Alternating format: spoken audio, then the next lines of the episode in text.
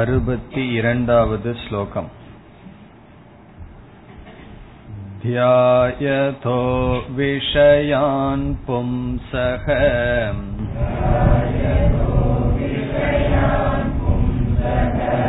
सङ्गस्तेषुपजायते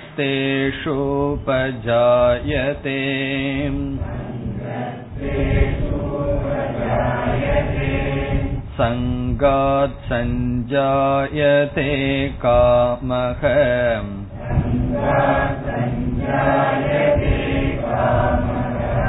कामात् क्रोधोऽभिजायते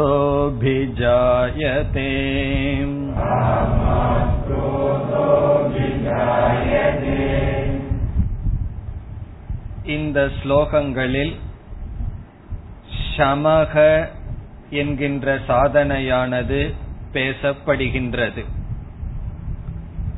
சமக என்றால் மன கட்டுப்பாடு அல்லது மன அமைதி. இதற்கு முன் தமக என்ற சாதனையானது பேசப்பட்டது. தமக என்பது இந்திரிய ஒழுக்கம் இந்திரிய கட்டுப்பாடு. இங்கு பகவான் குறிப்பாக தமக சமக என்கின்ற இரண்டு சாதனையை பேசி வருகின்றார்.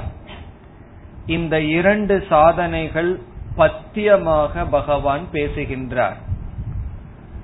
பத்தியம் என்றால் எதற்காக இந்த இரண்டு சாதனைகள் பத்தியமாக இருக்கின்றது என்றால் ஞானத்தை ஞான நிஷ்டையாக்க வேண்டுமென்றால் நிதித்தியாசனம் என்ற சாதனை செய்ய வேண்டும். நிதித்தியாசனம் என்ற சாதனையை செய்வதற்கு கரணமாக இருப்பது நம்முடைய மனம். அந்த மனம் அமைதியாக இருந்தால்தான் நிதித்தியாசனம் செய்ய முடியும். ஆகவே மனதை அமைதிப்படுத்துவதற்காக சமக தமக என்ற சாதனையை கையாள வேண்டும். இந்த படியை நாம் மறக்க கூடாது. ஞானத்திலிருந்து ஞான நிஷ்டைக்கு நிதித்தியாசனம் சாதனம்.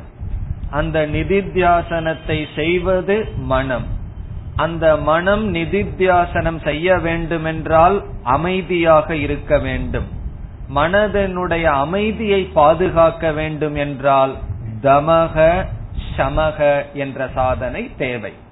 இதில் எப்படி தமக என்ற சாதனையில் மனதை பாதுகாக்க வேண்டும் என்று சென்ற வகுப்புகளில் பார்த்தோம். இனி சமக என்ற சாதனையில் மனதை பாதுகாத்தல். இதையும் சென்ற வகுப்பில் அறிமுகப்படுத்தினோம். மனமானது இருக்கின்ற நிகழ்காலத்தில் இல்லாமல் சில சமயங்களில் இறந்த காலத்தை குறித்த விஷயங்களை நினைத்து கொண்டு இருக்கும். சில சமயங்களில் வரப்போகின்ற எதிர்காலத்தை பற்றிய திட்டத்தில் இருக்கும். அப்படி மனமானது இந்திரிய விஷயங்களை அப்பொழுது பார்க்காத போதிலும் கூட தன்னளவில் சங்கல்பத்தினால் மனமானது அமைதியை இழக்கலாம். அவ்விதம் நாம் மனதை இழக்காமல் பார்த்து கொள்ள வேண்டும். அதை எப்படி பார்த்து கொள்வது என்றால் நாம் தியானத்தில் அல்லது ஜபத்தில் அமர்ந்தவுடன் முதலில் ஒரு சங்கல்பத்தை செய்ய வேண்டும். என்ன சங்கல்பம்? நான் கடந்த கால நினைவுகளை நினைக்க மாட்டேன். எதிர்கால விஷயங்களை திட்டம் செய்ய மாட்டேன் என்கின்ற சங்கல்பத்தை நாம் உருவாக்க வேண்டும். மனம் எண்ணங்களினால் சிதறடைகிறது. வேறு விதமான எண்ணங்களினுடைய துணை கொண்டுதான் மனதை அமைதிப்படுத்த முடியும். மனதை அமைதிப்படுத்த நமக்கு மனதை தவிர வேறு கருவி கிடையாது. ஆகவே சிதறடைகின்ற எண்ணங்களை மனதில் இருக்கும் பொழுது அந்த எண்ணங்களை வேறு சில எண்ணங்களினால் தான் அமைதிப்படுத்த வேண்டும். அந்த எண்ணங்கள் நாம் விரும்பி சுயமாக சிந்தித்து எடுக்கின்ற எண்ணங்கள் அதைத்தான் நிச்சயம் சங்கல்பம் என்றெல்லாம் சொல்வார்கள். அவ்விதம் நாம் எடுத்துக்கொண்ட விஷயத்தை தவிர கடந்ததோ வரப்போவதோ நினைப்பதில்லை என்ற சங்கல்பத்தில் நாம் அதை ஓரளவு அடக்கலாம். இது குறித்த அதிக விசாரத்தை பிறகு பார்க்கலாம். ஆறாவது அத்தியாயத்தில் எல்லாம் மனதை பற்றி மீண்டும் அதிகமாக விசாரம் செய்யலாம். இப்பொழுது தமக என்கின்ற சாதனை என்னவென்றால் தேவையற்ற பொருள்களை பார்க்காமல் இருத்தல் தேவையற்ற விஷயங்களை கேட்காமல் இருத்தல் என்று பார்த்தோம். காரணம் என்ன? நம்முடைய மனதானது பல முறை தேவையற்ற விஷயங்களை பார்ப்பதனால் கேட்பதனால் சிதறடைகிறது. ஆகவே மனதை அமைதியாக வைக்க வேண்டும் என்றால் இந்திரியங்களை பயன்படுத்தாமல் இருக்க வேண்டும் என்று பார்த்தோம். ஆனால் நம்முடைய விவகாரத்தில் அன்றாட வாழ்க்கையில் வாழ்க்கைக்கு தேவையான விஷயத்தில் இந்திரியத்தை பயன்படுத்தும் பொழுது நம்முடைய விருப்பத்துக்கு அப்பாற்பட்டு அல்லது நம்முடைய கட்டுப்பாட்டுக்கு அப்பாற்பட்டு தேவையற்ற விஷயங்களும் நம்முடைய மனதில் விழுகத்தான் விழுகும். நாம் எது தேவையோ அதைத்தான் பார்க்கின்றோம். இருந்தாலும் நம்முடைய சுதந்திரத்துக்கு அப்பாற்பட்டு சில விஷயங்கள் நாம் கேட்டுத்தான் ஆக வேண்டும். நாம் இங்கு அமர்ந்திருக்கின்றோம். எங்கேயோ ஒருவர் சினிமா பாட்டு போடுறாருன்னு வச்சுக்கோமே நம்ம அதை கேட்கணுங்கிற ஆசை இல்லை. நம்முடைய சக்திக்கு அப்பாற்பட்டு அந்த சொற்கள் காதில் விழுகின்றன. வீட்டில் உங்களுடைய அறையில் அமர்ந்து ஏதோ ஒரு காரியத்தை செய்திருக்கிறீர்கள். மற்ற யாரோ கெஸ்ட் வர்றாங்க. அவங்க மற்றவர்களிடம் தேவையற்றதை பேசுகிறார்கள். அது நம்முடைய காதில் விழுகின்றது. இவ்விதம் பல சமயங்களில் நம்முடைய சூழ்நிலை நாம் விரும்பாத சில விஷயங்கள் இந்திரியங்கள் வழியாக மனதிற்குள் போகும். அந்த நிலையில் என்ன செய்ய வேண்டும் என்பதைத்தான் இப்பொழுது பகவான் பேசுகின்றார். அந்த நிலைய அந்த நிலையில் என்ன ஆகிவிடும் என்றால் நாம் விரும்பியோ விரும்பாமலோ சென்ற விஷயங்களை நம்முடைய மோகத்தில் அல்லது பலகீனத்தின் காரணமாக அந்த விஷயம் நம்முடைய அனுபவத்தில் இல்லாத பொழுதும் அதை பற்றியே சங்கல்பம் மனதில் செய்யப்படுகின்றது. இதை இங்கு பகவான் விஷய தியானம் என்று சொல்கின்றார். அந்த விஷயம் காதல விழுந்தாச்சு அல்லது மனதிற்கு எப்படியோ சென்று விட்டது. அதற்கு பிறகு அந்த விஷயம் இல்லை ஆனால் அந்த விஷயத்தை பற்றிய தியானமானது மனதில் செய்யப்படுகிறது. அப்படி செய்யப்பட்டால் என்ன விளைவு ஆகும் என்று அறுபத்தி இரண்டு அறுபத்தி மூன்று இந்த இரண்டு ஸ்லோகத்தில் பகவான் கூறுகின்றார். அதாவது தேவையற்ற விஷயங்களை உலகத்தில் உள்ள பொருள்களை நாம் மனதில் நினைத்து கொண்டே வந்தால் மனக்கட்டுப்பாடு இல்லாமல் சங்கல்பத்தினால் அவைகளை நினைத்து கொண்டே வந்தால் எப்படிப்பட்ட இடையூறு அல்லது எப்படிப்பட்ட நிலை வந்து அமையும் என்று பகவான் படிப்படியாக கூறுகின்றார். இப்ப இந்த இரண்டு ஸ்லோகத்தினுடைய சாரம் என்ன? மனக்கட்டுப்பாடு இல்லாததனுடைய விளைவு இங்கு பேசப்படுகிறது. மனோ நிகிரக ஹீனஸ்ய. மனோ நிகிரகம் இல்லாதவனுக்கு என்ன அனர்த்தம் வரும் என்ன கஷ்டம் வரும் என்ன நாசம் வரும் என்ன நஷ்டம் வரும் என்பது இந்த இரண்டு ஸ்லோகத்தில் தெளிவாக கூறப்படுகின்றது. இனி நாம் ஸ்லோகத்திற்குள் செல்லலாம். தியாயதோ விஷயான் பும்சக தியாயதக என்றால் தியானம் செய்து கொண்டு இருப்பவன். இந்த இடத்துல எதை தியானம் செய்கின்றான்? விஷயான். பொருள்களை தியானம் செய்து கொண்டு இருக்கின்றான். பொருள்கள்னு சொன்னா விதவிதமான மனிதர்களை பற்றியோ பதார்த்தங்களை பற்றியோ அவன் மனதில் சங்கல்பம் செய்து கொண்டு இருக்கின்றான். ஒரு பொருளை பற்றியே நினைத்து கொண்டு இருக்கின்றான். இங்கு ஈஸ்வரனை பற்றியோ பகவான பற்றியோ தியானம் அல்ல. விஷய தியானம் உலகத்தில் உள்ள பொருள்களை மனதில் நினைத்து கொண்டிருக்கின்ற பும்சக மனிதனுக்கு. தியாயதக பும்சக. தியாயதக என்றால் நினைத்து கொண்டு இருப்பவன்.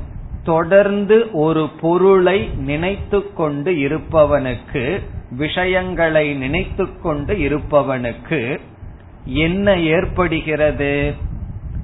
சங்கக தேஷு உபஜாயதே.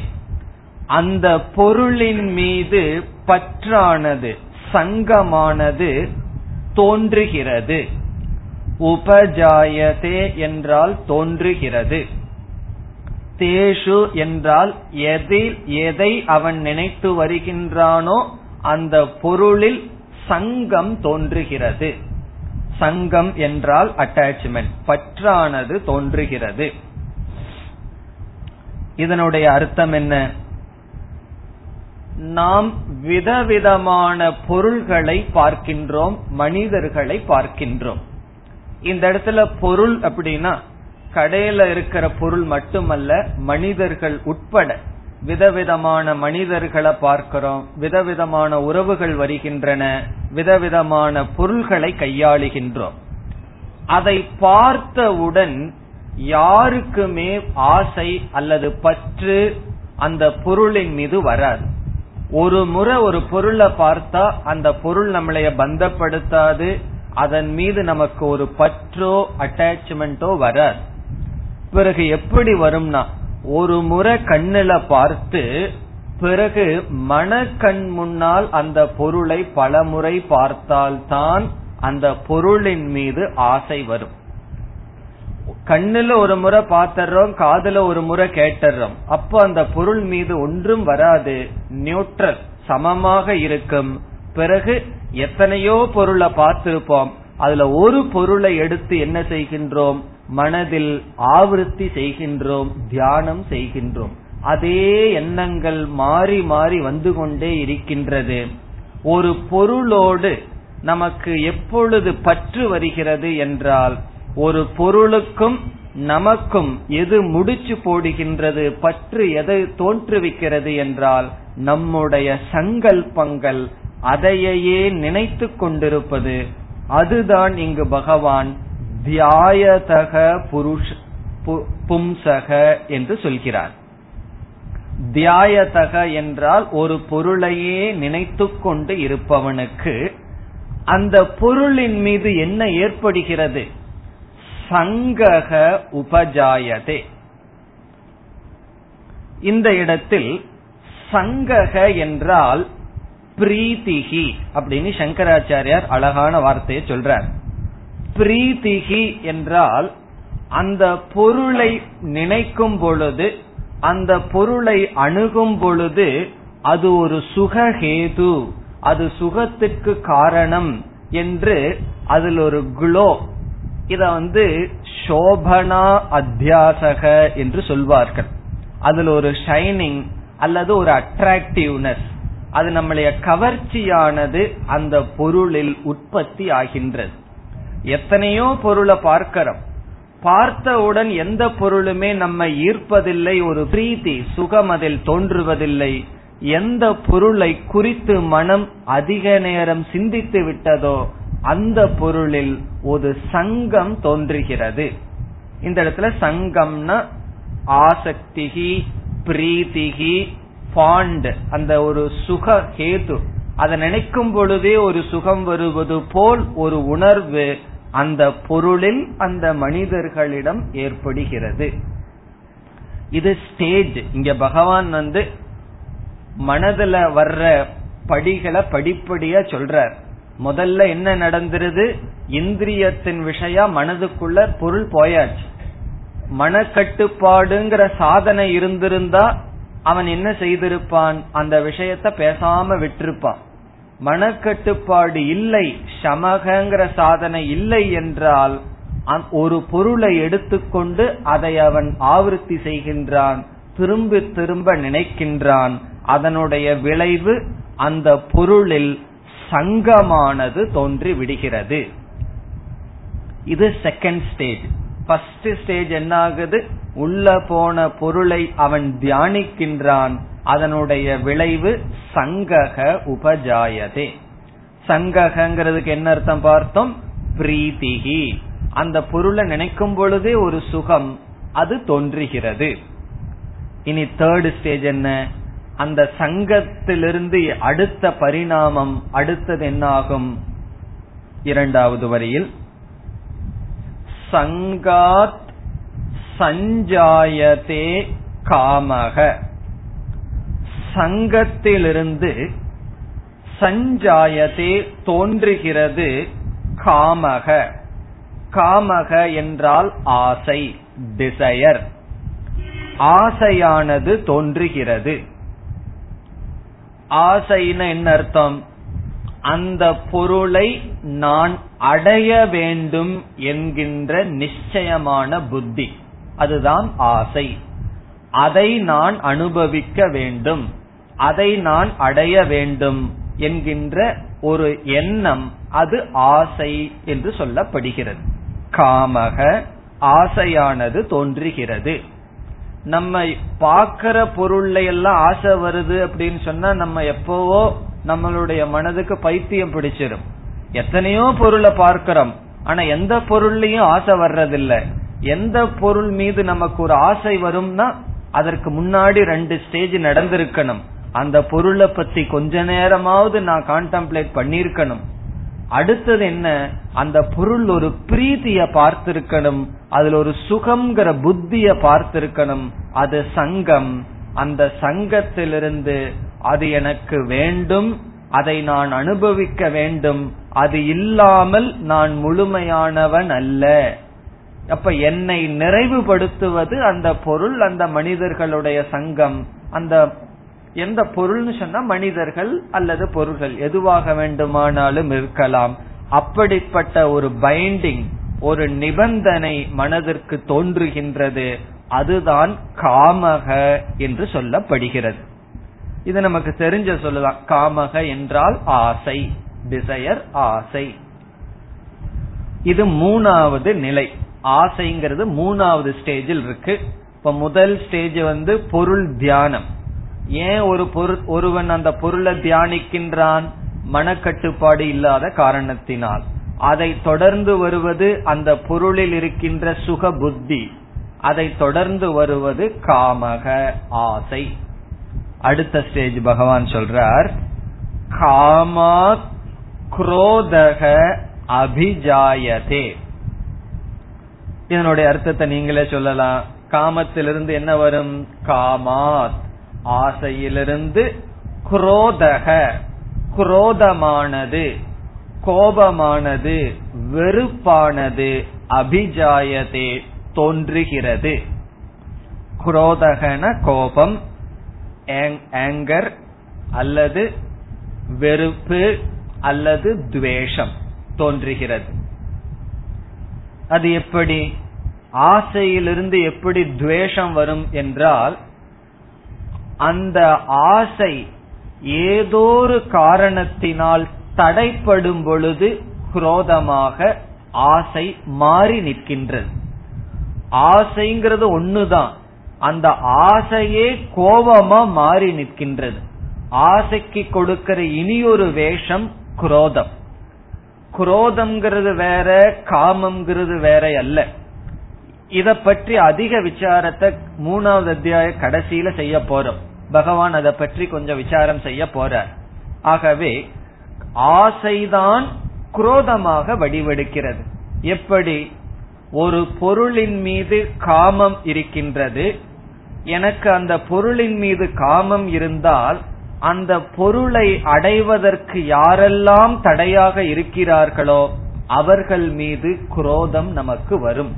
காரணம் என்ன என்னுடைய விருப்பத்திற்குரிய பொருளை அடைவதற்கு அது யாரா இருந்தாலும் சரி அதன் மீது நமக்கு குரோதம் வரும். மழை மீதே சில பேர்த்துக்கு குரோதம் வந்துடும் நிக்கவே மாட்டேங்குதே பேஞ்சிட்டே இருக்கேன்னு சொல்லி.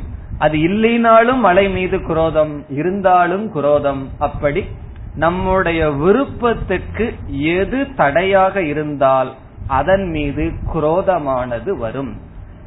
அது மனிதனா இருக்கலாம் பொருளா இருக்கலாம். பொருளா இருந்ததுன்னா அந்த பொருள் பொருளையே அடிச்சு உடைப்போம். காரணம் என்ன? குரோதமானது தோன்றுகிறது காமத்திலிருந்து. நம்ம விசாரம் பண்ணி பார்த்தால் எந்த இடத்துல ஆசை இல்லையோ அந்த இடத்துல கோபம் இருக்காது. குழந்தை நல்லா படிக்கணும்னு நல்ல ஆசை நமக்கு இருக்கு. அதனால என்ன ஆகுது கொஞ்சம் படிக்கலைன்னா குரோதம் வருது. பக்கத்து வீட்டு குழந்தை படிக்காம இருக்கே அதுல நமக்கு குரோதம் வருதா? அது ஹோம்ஒர்க் பண்ணாமயே இருக்கே அதுல நமக்கு குரோதம் வருதா? வரல. அது படிச்சா என்ன? படிக்காட்டி என்ன? அப்போ எப்பெல்லாம் நமக்கு கோபம் வருகின்றதுன்னா அந்த கோபத்துக்கு மூலம் ஆசை அப்படிங்கிறது இருக்கு. அது நடந்தாகணும் அது இப்படித்தான் நடக்கணுங்கிற கண்டிஷன் அந்த ஆசையிலிருந்து குரோதமானது வருகின்றது. இந்த ஸ்லோகத்துல இவ்வளவு ஸ்டேஜ் சொல்லியிருக்கார் அடுத்த ஸ்லோகத்துல பகவான் தொடர்றார் இந்த குரோதத்தோட நிக்குமா நிக்காது குரோதத்திலிருந்து என்ன வரும் அடுத்த ஸ்லோகம் क्रोधात् भवति सम्मोहः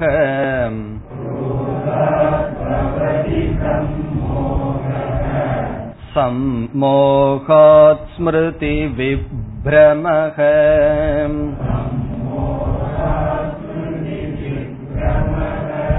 स्मृतिभ्रंशात् बुद्धिनाशः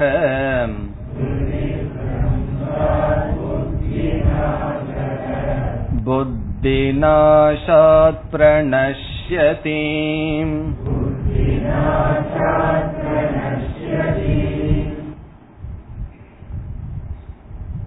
தொடர்கின்றார் பகவான் குரோதாத் பவதி சம்மோக குரோதத்திலிருந்து வருவது மோகம் சம்மோக அல்லது மயக்கம். தெளிவின்மை. சம்மோக என்றால் டெல்யூஷன் மயக்கம். காரிய அகாரிய அவிவேகம். எதை செய்யணும்? எதை செய்யக்கூடாது என்கின்ற நிலை தெரியாதது. குரோதத்திலிருந்து மோகமானது வருகின்றது. எதை பேசணும் எதை பேசக்கூடாதுங்கிறது தெரியாது. எதை செய்யணும் எதை செய்யக்கூடாதுங்கிறது தெரியாது. அதனால சில பேர் சொல்லுவார்கள் தெரியுமோ எனக்கு கோபம் வந்தா நான் மனுஷனா இருக்க மாட்டேன். அதுக்கு முன்னாடி இன்னுமா ஒரு மனுஷனா இருக்கிற மாதிரி. எனக்கு கோபம் வந்தா நான் என்ன பேசுவேன்னு எனக்கே தெரியாது. அதை வேற சொல்லி பயமுறுத்துவார்கள். அது அவர்களுக்கே தெரியுது. கோபம் வந்தால் எனக்கு நான் என்ன பேசுவேன்னு எனக்கே தெரியாது. அதத்தான் பகவான் சொல்றார். சம்மோக நீ என்ன பேசுவன்னு எனக்கே தெரியாதுன்னு பகவான் சொல்றார். பேசினதுக்கு அப்புறம் தான் தெரியும். அதனால என்னன்னா கோவப்பட்டு பேசினதுக்கு அப்புறம் போய் கெஞ்சிட்டு இருப்போம். நான் கோபத்துல சொல்லிட்டேன். நான் அப்படி சொல்லணும்னு நினைக்கலன்னு சொல்லி. இது எதை சொல்றாரு பகவான்? குரோதம் புத்தியில் வந்து விட்டால் மோகமானது வந்துவிடும். சம்மோகமானது வந்துவிடும். எதை பேசணும் எதை பேசக்கூடாது. எதை எதை செய்யணும் எதை செய்யக்கூடாது என்பது நமக்கு தெரியாது. அந்த நிலை வந்துவிடும் என்று பகவான் கூறுகிறார்.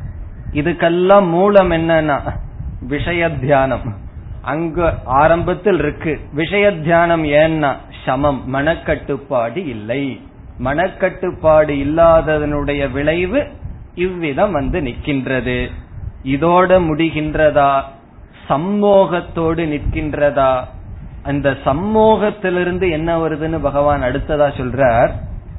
சம்மோகாத் ஸ்மிருதி விப்ரமக. சம்மோகம் என்றால் மயக்கம் டெல்யூஷன் மோகம். அந்த மோகத்திலிருந்து என்ன தோன்றுகிறது? ஸ்மிருதி விப்ரமக. விப்ரமக என்றால் நஷ்டமாவது நாசமாவது.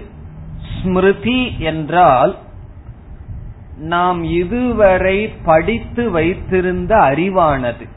நாசமடைந்து விடும். ஸ்மிருதிங்கிறதுக்கு சங்கராச்சாரியார் விளக்கம் சொல்றார். சாஸ்திர ஆச்சாரிய உபதேச ஜென்ய சம்ஸ்காரக.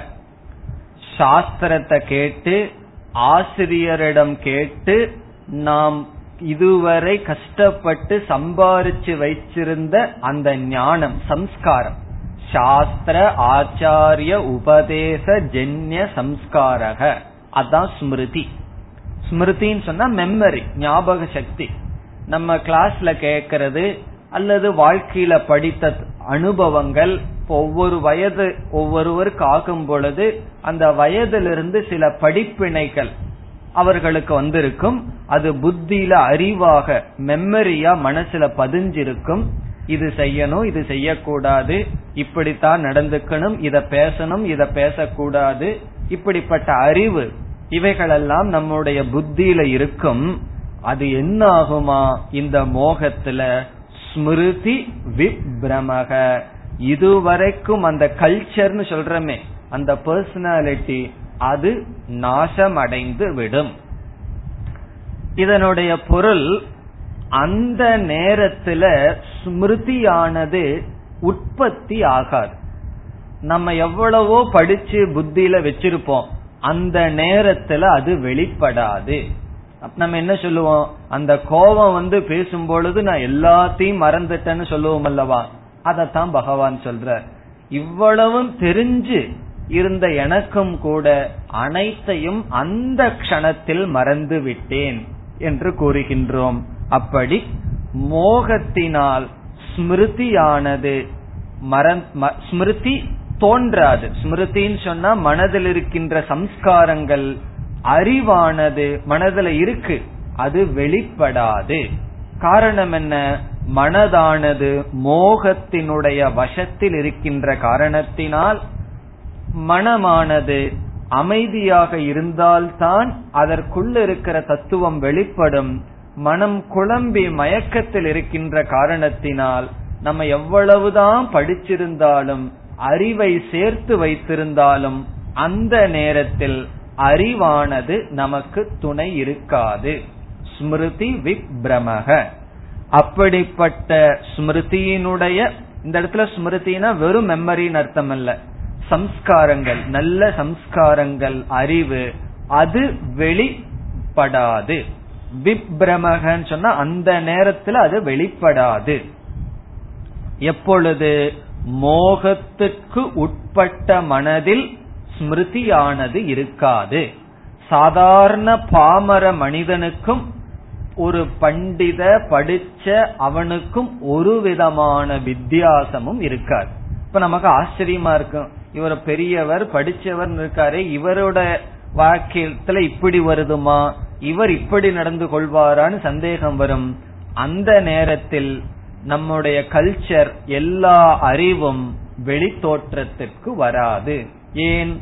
மனமானது மோகத்தினுடைய வசத்தில் இருப்பது. இதோட பகவான் நிறுத்தல. இதுக்கப்புறம் என்ன ஆகும் சொல்லிட்டே போறார். இதுக்கப்புறம் என்ன ஆகும் ஸ்மிருதி பிரம்ஷாத். இந்த ஸ்மிருதியானது வெளித்தோற்றத்திற்கு வராத காரணத்தினால்.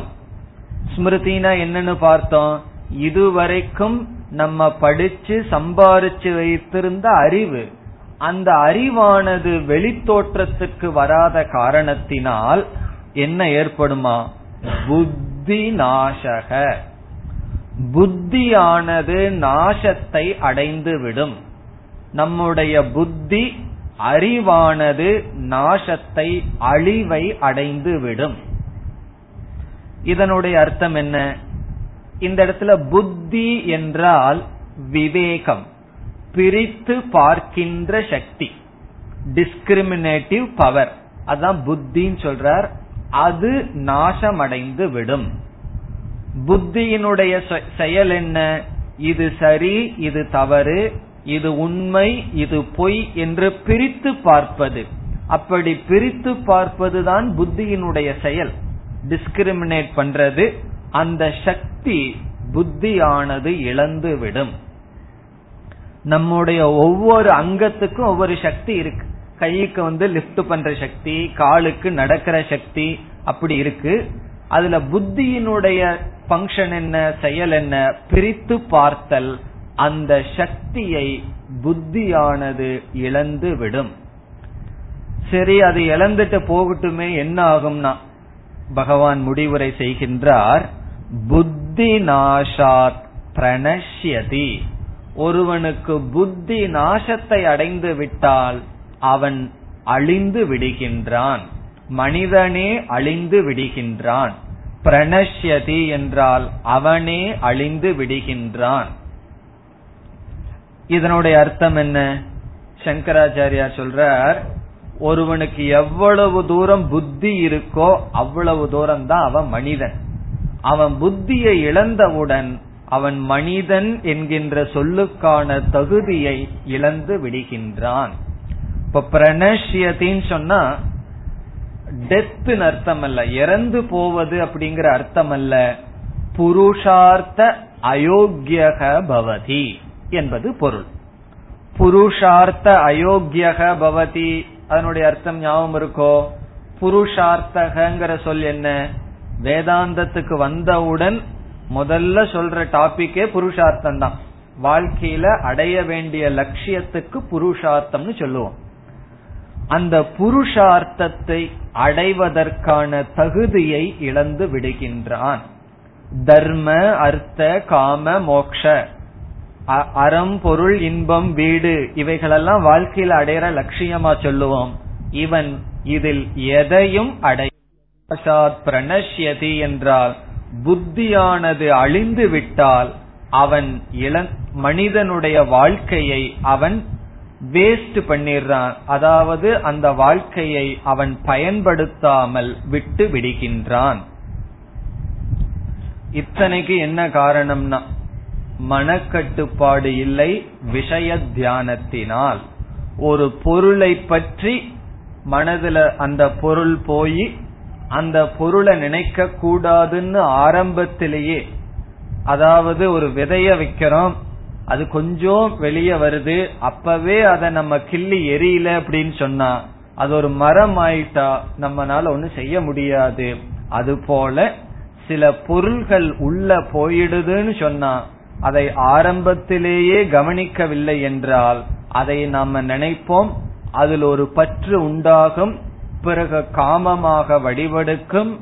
பிறகு அது குரோதமாக வந்து நிற்கும். அதற்கு பிறகு மோகம் வரும். மோகத்திலிருந்து படித்ததெல்லாம் மறக்கப்படும். அந்த மறதியிலிருந்து வருவது புத்தியினுடைய சக்தி நாசமடைவது. புத்தியானது அதனுடைய சக்தியை இழந்து விட்டால் அவன் அழிந்து விடுகின்றான். இப்ப நம்முடைய வாழ்க்கையிலேயே நம்ம எந்த அளவுக்கு வாழ்க்கை தரத்துல இருக்கோம் என்பது நம்முடைய புத்திய பொறுத்து தான் இது நமக்கு தெரியுதோ தெரியலையோ அது வேற பிரச்சனை. நம்ம புத்திய எவ்வளவு தூரம் பயன்படுத்தி இருக்கிறோம்ங்கிறதனுடைய அடிப்படையில தான் நம்ம இருக்கின்ற வாழ்க்கை தரம் வாழ்க்கை தரம்னா வெறும் பணத்தை அடைகிறத நான் சொல்லல. நம்ம ஒரு ஸ்டேட்டஸோட இருக்கோம். சமுதாயத்துல எந்த லெவல்ல இருக்கோம்? அது நம்முடைய புத்தியை பொறுத்தது. அந்த புத்தி இல்லை என்றால் நாசம் அடைந்து விட்டால் மனிதனே நாசமடைவதற்கு சமம். அதனால ஒரு விளக்காசிரியர் சொல்றார் இந்த மனிதனுக்கு புத்தியை இழந்து விட்ட காரணத்தினால் அவன் மிருகத்தனமான வாழ்க்கையை வாழ்ந்து அடுத்த பிறவியில் புண்ணியத்தை சேர்க்காம மனித பிறவி கிடைக்காமல் மிருகம் முதலிய பிறவிகள் கிடைத்து அவன் சம்சாரத்தில் இருப்பான். ஆகவே நாசத்தை அவன் தானே தேடிக்கொண்டான் என்று அவர் கூறுகின்றார். அடுத்த பிறவியில நாசத்தை தேடுறானோ இல்லையோ இந்த பிறவி முழுவதும் அவனுக்கு பிரயோஜனமற்றதாக ஆகிவிடுகின்றது. இத்தனைக்கும் மூல காரணம் என்ன? மனக்கட்டுப்பாடு இல்லாத காரணத்தினால். இவ்விதம் அறுபத்தி இரண்டு அறுபத்தி மூன்று இந்த இரண்டு ஸ்லோகங்களில் பகவான் சமக என்கின்ற சாதனை இல்லாததனுடைய விளைவை கூறினார். இனி அடுத்த இரண்டு ஸ்லோகங்களில் அறுபத்தி நான்கு அறுபத்தி ஐந்து இந்த இரண்டு ஸ்லோகங்களில் சமக என்கின்ற சாதனையுடன் ஒருவன் இருந்தால் என்ன பலன் வருகின்றது என்று கூறுகிறார் முதல்ல நெகட்டிவ் அப்ரோச் இனி பகவான் பாசிட்டிவா பேசுறார் ஒருவனுக்கு சமக மனக்கட்டுப்பாடு இருந்தால் அது அவனுக்கு எப்படி பயனை கொடுக்கும் என்பதுதான் அடுத்த இரண்டு ஸ்லோகத்தின் சாரம் அறுபத்தி நான்கு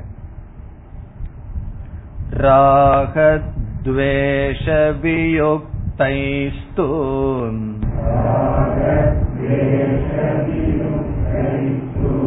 विषयाणिन्द्रियैश्चरन्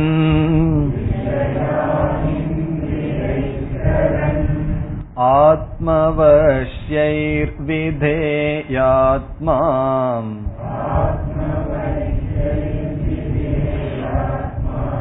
प्रसादमधिगच्छति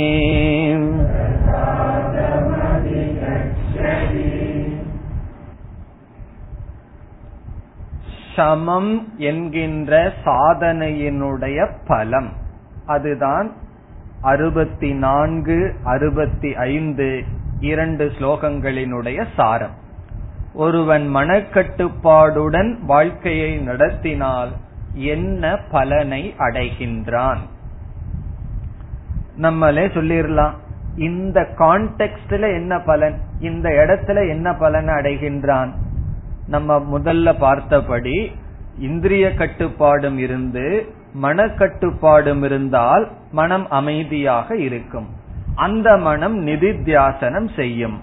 நிதித்தியாசனம் என்கின்ற தியானம் செய்தால் அவன் அடைந்த ஞானமானது ஞான நிஷ்டையாக மாறும். அதுதான் இந்த இடத்துல பலம். காரணம் என்ன? நம்ம எந்த விசாரத்தில் இருக்கோம்?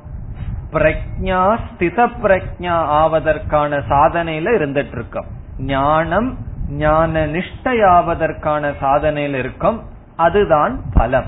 என்ன பலம்? ஞானம் ஞான நிஷ்டையாக மாறும். ஆனால் சாதாரணமான வாழ்க்கையில எதையாவது ஒன்ன சாதிக்கணும்னு சொன்னா மனக்கட்டுப்பாடு தேவை. இப்ப ஞானம் ஞான நிஷ்டையாகட்டுங்கிறது வேற. அது ஞானம் வந்து ஞான நிஷ்டையாகிறதுக்கு மனக்கட்டுப்பாடு தேவைங்கிறது ஒரு இடத்துல இருந்தாலும் இந்த இடத்துல பேசப்பட்டாலும் வாழ்க்கையில நம்ம எதை சாதிக்க வேண்டும் என்றாலும் மனம் அமைதியாக இருக்க வேண்டும். மனதை ஓரளவு நம்முடைய வசத்திற்குள் வைத்திருக்க வேண்டும். அது முழுமையா யோகிகள் போல கட்டுப்பாடு இல்லாட்டியும் ஓரளவாவது நம்முடைய கட்டுக்குள் இருந்தால்தான் எதையாவது சாதிக்கலாம். இல்ல அப்படின்னா பிரணஷ்யதி. சென்ற ஸ்லோகத்துல சொன்னது போல். இப்ப இங்க பகவான் சொல்றார் மனக்கட்டுப்பாடுடன் இருப்பவனுக்கு என்ன நேரிடுகிறது அவனுக்கு எப்படி ஞான நிஷ்டை வருகிறது என்று இரண்டு ஸ்லோகத்திலும் கூறுகிறார். இப்பொழுது ஸ்லோகத்திற்குள் செல்லலாம். ராக துவேஷ வியுக்தைகி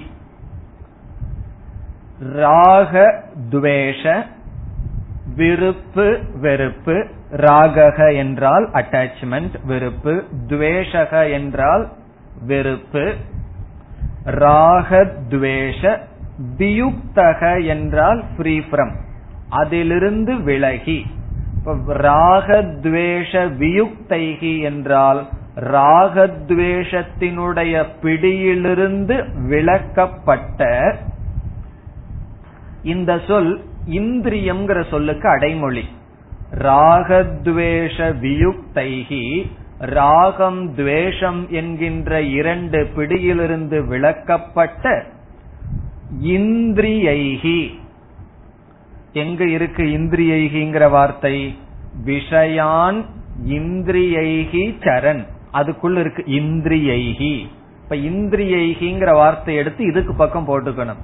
ராகத்வேஷ வியுக்தைகி இந்திரியைகி அவன் ஐந்து ஞானேந்திரிய ஐந்து கர்மேந்திரியங்களை பயன்படுத்துகின்றான் செயல்படுத்துகின்றான்.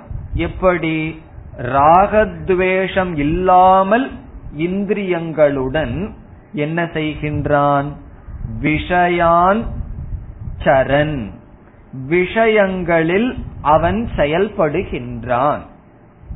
விஷயான் என்றால் விஷயங்கள். இந்த உலகத்துல அவன் வாழ்க்கையை நடத்துகின்றான். சரண் என்றால் அவன் மூவிங் நடந்து கொண்டு இருக்கின்றான். இந்த இடத்துல விஷயான் என்றால் வாழ்க்கைக்கு தேவையான பொருள்களை பார்க்கின்றான் கேட்கின்றான் விவகாரம் செய்கின்றான். அவர்ஜனீயான் விஷயான் என்று பொருள். வர்ஜனீயம்னா எதை விடணுமோ அது வர்ஜனீயம். அவர்ஜனீயம் என்றால் எதை தவிர்க்க முடியாதோ அப்படிப்பட்ட விஷயங்களுடன் இவன் வாழ்க்கையை நடத்துகின்றான். பார்க்கின்றான் பேசுகின்றான் எல்லா விவகாரமும் செய்கின்றான். அப்படி செய்யும் பொழுது இவனுடைய இந்திரியங்கள் ஐந்து ஞானேந்திரியங்களும் கர்மேந்திரியங்களும் எப்படி இருக்கான்னா ராகத்வேஷ வியுக்தைகி ராகத்வேஷம் இல்லாமல் இந்திரியங்களை கொண்டு அவன் செயல்பட்டு வருகின்றான். கொஞ்சம் ஏமாந்து விட்டோம் அப்படின்னா இந்திரியம் அதனுடைய ரூட்ல போகும். அப்படி விடாமல் ராகத்வேஷங்களிலிருந்து விடுபட்டு இந்திரியங்களை கையாளுகிறான். இப்ப ஐந்து குதிரைகள் ரதம் பூட்டி போயிட்டு இருக்குன்னு சொன்னா இந்திரியத்தினுடைய குதிரைகளினுடைய வசத்துல ரதம் இருந்தா என்ன ஆகும்னா அது எங்க போகணுமோ அங்கதான் அது போகும்.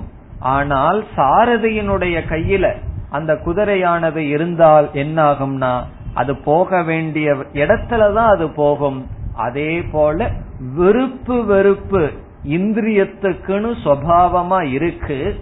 அவைகளை வென்றவனாக இவன் இந்திரியங்களை கையாளுகின்றவனாக இந்திரியங்களை நம்ம சர்வன்டா வச்சிருக்கணும். நம்ம வந்து வீட்டுல சர்வன்டா வச்சு எத்தனையோ சர்வன்ட் வச்சிருப்போம். அது பெருமை அல்ல.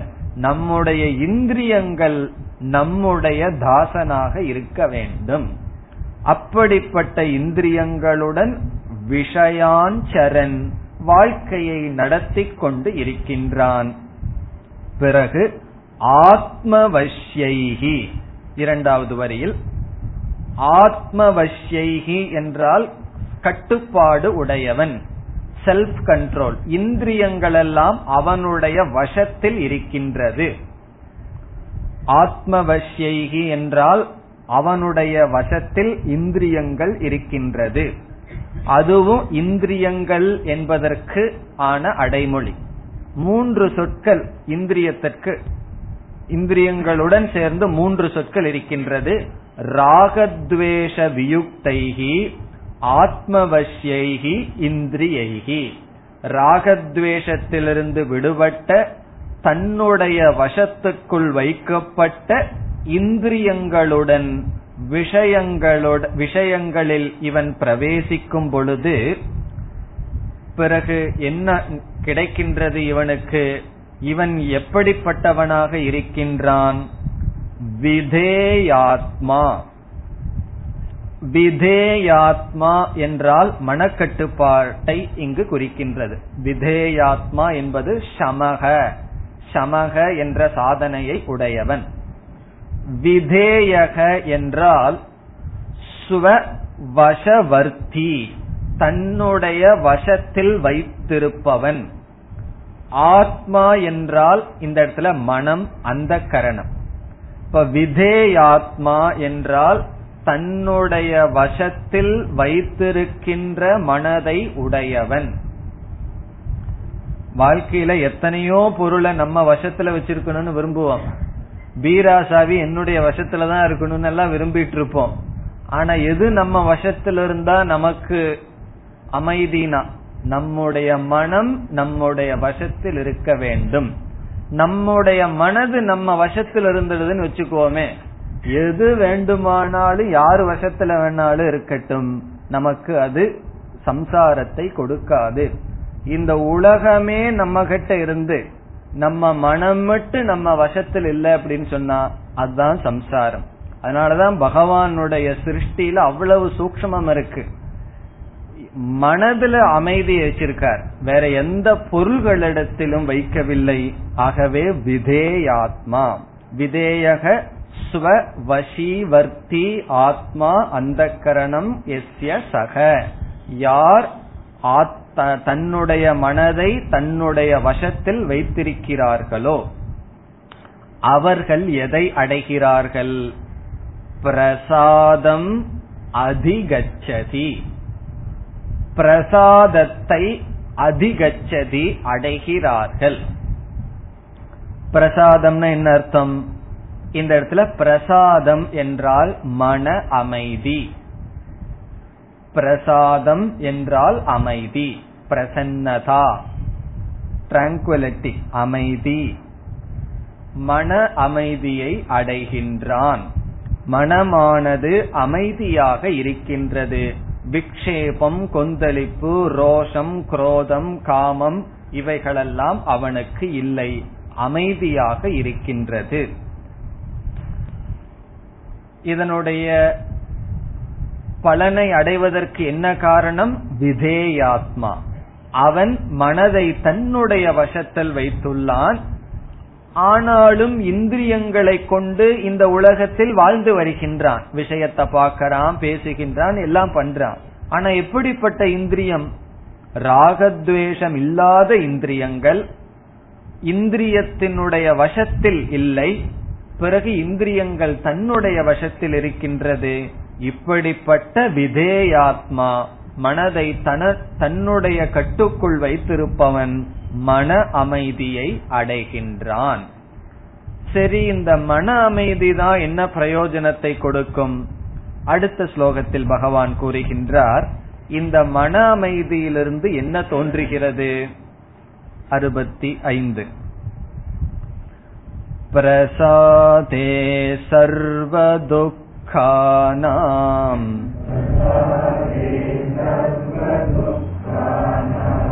हानिरस्योपजायते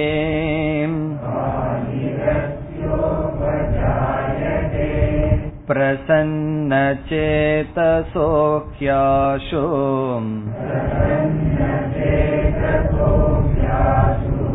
बुद्धिपर्यवतिष्ठते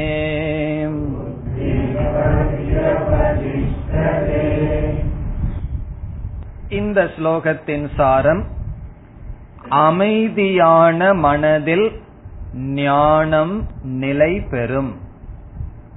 அமைதியான மனதில் ஞானம் நிலை பெறும். அதுதான் இந்த ஸ்லோகத்தினுடைய சாரம். மனதை தன்னுடைய வசத்தில் வைத்திருப்பதனுடைய விளைவு மனம் அமைதியாக இருக்கும். என்னைக்கு மனம் நம்மை விட்டு சென்று விடுகிறதோ அப்பொழுது மனம் அமைதியை இழக்கின்றது. எப்பொழுது மனம் நம்மிடம் இருக்கின்றதோ அப்பொழுது மனம் அமைதியாக இருக்கும். அதனாலதான் ஒரு மகாத்மா பகவானிடம் வேண்டுதல் விடுத்தார்.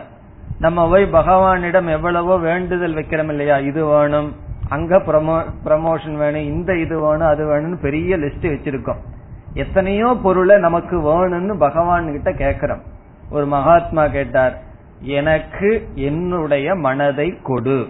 அதுதான் பகவானிடம் வேண்டுகோள். காரணம் என்ன? இப்ப என்னுடைய மனம் என்னிடம் கிடையாது. ஊரெல்லாம் சுத்திட்டு இருக்கு மனம். இப்ப இப்ப எனக்கு என்ன வேணும்னா என்னுடைய மனம் எனக்கு தேவை. அதுதான் இப்படி பிரார்த்தனை பண்றதுக்கே புத்தி வேணும். ஏன்னா எல்லாம் அடைஞ்சாச்சு மனது எனக்கு இல்ல அப்படின்னு சொன்னா என்ன ஆகும்னா நம்முடைய மனம் நம்மிடம் இருக்க வேண்டும். அப்படி இருந்தால் பிரசாதம் மன அமைதி. அந்த மன அமைதியில என்ன நடக்கும்? பகவான் கூறுகிறார் பிரசாதே. பிரசாதே மன அமைதியில் சர்வ துக்கானாம் ஹானிகி எல்லா துக்கங்களினுடைய பிரசாதே என்றால் மனதில் அமைதி இருக்கும் பொழுது சர்வ துக்கானாம் எல்லா விதமான துக்கங்களினுடைய ஹானிகி. ஹானிகின நாசக.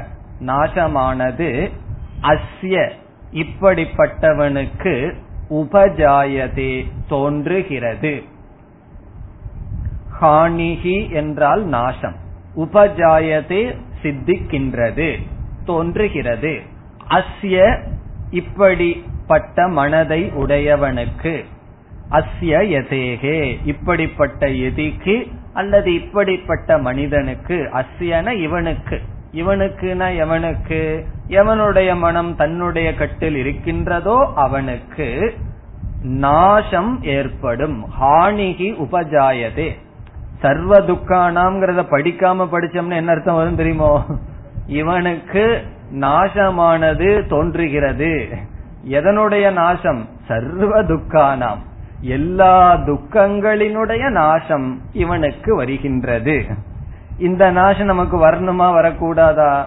வரணும். காரணம் என்ன? துக்கங்களினுடைய நாசத்தை நாம் விரும்புகின்றோம். எப்படினா பிரசாதே மன அமைதியில். இனி அடுத்த வரியில் கூறுகின்றார் பிரசன்ன சேதசக. பிரசன்னம் பிரசாதம் ஒரே அர்த்தம். பிரசன்ன சேதக என்றால் அமைதியான மனதை உடையவனுக்கு. அமைதியான மனதை உடையவனுக்கு ஆஷு. ஆஷு என்றால் குயிக்லி சீக்கிரம். விரைவில். ஹி ஆஷு. ஹி அப்படிங்கிறது இண்டீடு உண்மையில் ஆஷு விரைவில் சீக்கிரம். என்ன நடக்குமா? புத்திஹி பர்யவதிஷ்டதே. புத்தியானது நிலை பெறும். புத்தி பர்யவதிஷ்டதே என்றால் நிலை பெறும். எஸ்டாப்ளிஷ்ட் நிலை பெறும். புத்தியானது நிலை பெறும். இந்த இடத்துல புத்தி என்ற சொல்லுக்கு பொருள் பிரக்ஞா. பிரக்ஞா என்றால் ஞானம். ஞானம்னா எப்படிப்பட்ட ஞானம்? சர்வத்திர பிரம்மதர்ஷினி பிரக்ஞா. எல்லா இடத்திலையும் பிரம்மந்தான் இருக்கின்றார் என்கின்ற அறிவு. இந்த இடத்துல புத்தி என்றால் ஞானம் ஞானம் சொன்னா ஆத்ம ஞானம் அல்லது பிரம்ம ஞானம் அது என்னாகும்? அது பிரம்ம ஞானம் எப்படிப்பட்டது? சர்வத்திர எல்லா இடத்திலும் பிரம்மதர்ஷினி பிரக்ஞா பிரக்ஞான அறிவு. எல்லா இடத்திலையும் பிரம்மத்தை பார்க்கின்ற அறிவானது பரி. பரினா பூர்ணதையா அவதிஷ்டதே. அவதிஷ்டதேனா ரிமைன்ஸ் அர்த்தம். பரி அப்படின்னா முழுமையாக ஞானமானது நிலை பெறுகின்றது. அசைக்க முடியாத அளவு அவனுடைய சொரூபம் ஆகின்றது. எப்பொழுது இத்தனையும் பிரசாதே? முதல் வரி இந்த ஸ்லோகத்துல பிரசாதே. மனம் பிரசாதமாக இருக்கும் பொழுது அவனுக்கு துக்கமானது நீங்குகின்றது. பிறகு மன அமைதியை உடையவனுக்கு விரைவில் புத்தியானது அறிவானது நிலை பெறுகின்றது. இதுலதான் பகவான் தெளிவா சொல்றார் மன அமைதி. அந்த மன அமைதியினுடைய விளைவாக ஞானம் ஞான நிஷ்டையாக மாறுகின்றது என்று கூறுகிறார். இதில் முதல் வரியில் பிரசாதம் என்றால் மன அமைதி. மன அமைதியினால் எல்லா துக்கங்களும் அழிகின்றதுன்னு சொன்னார். அது ரெண்டு பொருள் சொல்லலாம். ஒன்று சம்சார துக்கம். அஜானத்தினால பிரம்மத்தை தெரியாத காரணத்தினால வருகின்ற துக்கமெல்லாம் அழிஞ்சிருன்னு சொல்லலாம். அல்லது துக்கத்துக்கு காரணமான விக்ஷேபம். விக்ஷேபம்னா மனதினுடைய கொந்தளிப்பு மனதினுடைய விக்ஷேபம் அவைகள் அழிந்து விடுகின்றது. இப்ப மனது அமைதியாக இருக்கும் பொழுது மனதில் எந்த விதமான விக்ஷேபங்களும் கிடையாது. இப்ப நீர் வந்து ஒரு தடாகத்துல அமைதியா இருந்ததுன்னு சொன்னா அங்க விக்ஷேபம் கிடையாது. விக்ஷேபம் சொன்னா அந்த அலைச்சல் இதெல்லாம் கிடையாது. அது மட்டுமல்ல மன அந்த தண்ணீரானது தூய்மையாக இருக்கின்றது. தண்ணீர் வந்து ரெண்டு கண்டிஷன் ஒன்னு நம்ம ஏதாவது கல் ஏதாவது போட்டோம்னா அது அசைஞ்சிட்டு இருக்க அலைகள் இருக்கக்கூடாது. பிறகு பாசமெல்லாம் இருக்கக்கூடாது. தூய்மையான தண்ணீர் இருந்ததுன்னு வச்சுக்கோமே. அந்த தண்ணீர்ல தடாகத்தை பார்த்தா என்ன தெரியும்? ஆழ்ந்து கீழே இருக்கின்ற கல் மண்ணெல்லாம் தெரியும். மானசரோவர்ல ஒரு மைலுக்கு கீழே இருந்தாலும் கூட மேல போடுற கல் கீழே போற வரைக்கும் தெரியும் சொல்லுவார்களாம். அவ்வளவு தூய்மையாக நீர் இருக்கும். எப்பொழுதுனா நீர் தூய்மையா இருக்கணும் அதே சமயம் விக்ஷேபம் இல்லாமல் இருக்கணும். அப்பொழுது உள்ள என்ன இருக்குன்னு தெரியும். இல்ல அப்படின்னா உள்ள என்ன இருக்குன்னு தெரியாது. அதே போல மனதிற்கு ரெண்டு தகுதி இருக்க வேண்டும். ஒன்று தூய்மையாக இருக்க வேண்டும். இந்த நீருக்கு எப்படி பாசம் அழுக்கு இதெல்லாம் இருக்கக்கூடாதோ அதே போல தூய்மையாக இருந்த போதிலும் எப்பொழுது பார்த்தாலும் விக்ஷேபமாகவே இருந்துட்டா உள்ள இருக்கிறது தெரியாது. அமைதியாக இருக்க வேண்டும். இப்ப தூய்மையான தெளிவான விக்ஷேபம் இல்லாத அசையாத மனதில் என்ன தெரியும்னா அந்த மனதிற்கு ஆதாரமான அதிஷ்டானமான பிரம்ம தத்துவமானது வெளிப்படும் தெரியும். எப்படி தடாகத்துல தண்ணீருக்கு கீழ் இருக்கிறது என்னன்னு தெரியுதோ அதே போல மனதிற்கு ஆதாரமாக இருக்கின்ற அந்த பிரம்மன் தெரியணும்னு சொன்னா ரெண்டு நிபந்தனை தூய்மை மன தூய்மை மன அமைதி. இங்கு மன அமைதியை பற்றி பகவான் சொல்றார். அந்த மன அமைதியில் விரைவில் ஞானம் ஞான நிஷ்டையாக மாறுகின்றது. ஏற்கனவே ஒரு உதாரணம் பார்த்திருக்கோம். அல்லது கீத கிளாஸ்ல பார்க்காம உபனிஷத்துல பார்த்திருப்போம். ஒரு ஊறுகாய் இருக்கின்றது. நெல்லிக்காய் ஊறுகாய்னு வச்சுக்கோமே. அதை வந்து கையில எல்லாம் ஒண்ணும் பண்ண முடியாது. வாயில தான் கடிக்கணும். அதை ஊறுகாய் போட்டோம் அப்படின்னு சொன்னா அதை உள்ள போட்டு வைக்கிறோம். அது அடுத்த நாளே எடுத்து சாப்பிட்டா கையில ஒன்றும் செய்ய முடியாது. வாயில தான் கடிச்சு அதை பிரிக்கணும். ஒரு நாலு மாசம் அதுல ஊறி இருந்ததுன்னு வச்சுக்குவோமே அது எப்படி டேஸ்டா இருக்கும்? அது அது எந்த எவ்வளவு சாஃப்டா அது மாறுது? அப்ப ஊறுகாய அந்த பக்குவத்துக்கு கொண்டு வரணும்னா என்ன பண்ணணும்னா ஒன்னும் செய்யக்கூடாது. அவசரப்பட்டு சாப்பிட கூடாது சில பேர் ஊறுகாய் போட்டு மூணே நாள்ல காலி பண்ணிடுவாரு அப்படி இல்லாம கொஞ்ச நாள் பொறுமையா வச்சிருக்கணும். அப்படி பாட்டில் அந்த ஊறுகாய் எந்த ஊறுகாயையோ போட்டு பேசாம கொஞ்ச நாள் வச்சிருக்கிறது தான் சாதனை. அது பெரிய சாதனை. ஏன்னா அதை பார்க்கும் போதெல்லாம் கொஞ்ச நாள் கழிச்சு தான் சாப்பிடணும்னு சாப்பிடக்கூடாது அல்லவா? அதே போல நம்ம மனசுல ஞானம் வந்தாச்சு. வேற ஒன்னும் பண்ண வேண்டிய அவசியம் கிடையாது. ஞான நிஷ்டைக்கு என்ன பண்ணணும்னா பேசாம இருக்கணும். பேசாம அந்த அமைதிய பாதுகாத்துட்டு இருந்தாவே போதும். வேற விக்ஷேபங்கள்ல புகழ் பொருள் மத்தது இதுல மனது சிதறடையாமல் ஞானம் வந்ததற்கு பிறகு மனதை அமைதியா பாதுகாத்து கொண்டு இருந்தாலே போதும். அந்த அமைதியானது எதை குறி எதை கொடுக்கும்? எப்படி அந்த ஊறுகா பாட்டில பேசாம வச்சிருக்கிறதா சாதனை. அது அது கொடுக்க வேண்டிய பக்குவத்தை ஊறுகாய்க்கு கொடுப்பது போல மனதில் அமைதி இருந்தால் அந்த அமைதியானது ஞானத்தை ஞான நிஷ்டையாக மாற்றும். அதத்தான் இங்க பகவான் சொல்லியிருக்கார். பிரசாதே. மன அமைதியில் புத்திகி பர்யவ திஷ்டதே. புத்தியானது நிலை பெறுகின்றது ஞான நிஷ்டையை அடைகின்றது. இவ்விதம் இந்த இரண்டு ஸ்லோகங்களில் பகவான் சமத்தினுடைய பலனை சொன்னார். இதற்கு முன் இருந்த இரண்டு ஸ்லோகத்தில் சமத்தை பின்பற்றாதனுடைய விளைவை சொன்னார். இனி அடுத்த ஸ்லோகத்தில் இதை பற்றிய வேறு கருத்தை கூறுகின்றார். அதை அடுத்த வகுப்பில் பார்ப்போம். ॐ पूर्णमदपूर्णमिधं पूर्णात् पूर्णमुदच्यते पूर्णस्य पूर्णमादाय पूर्णमेवावशिष्यते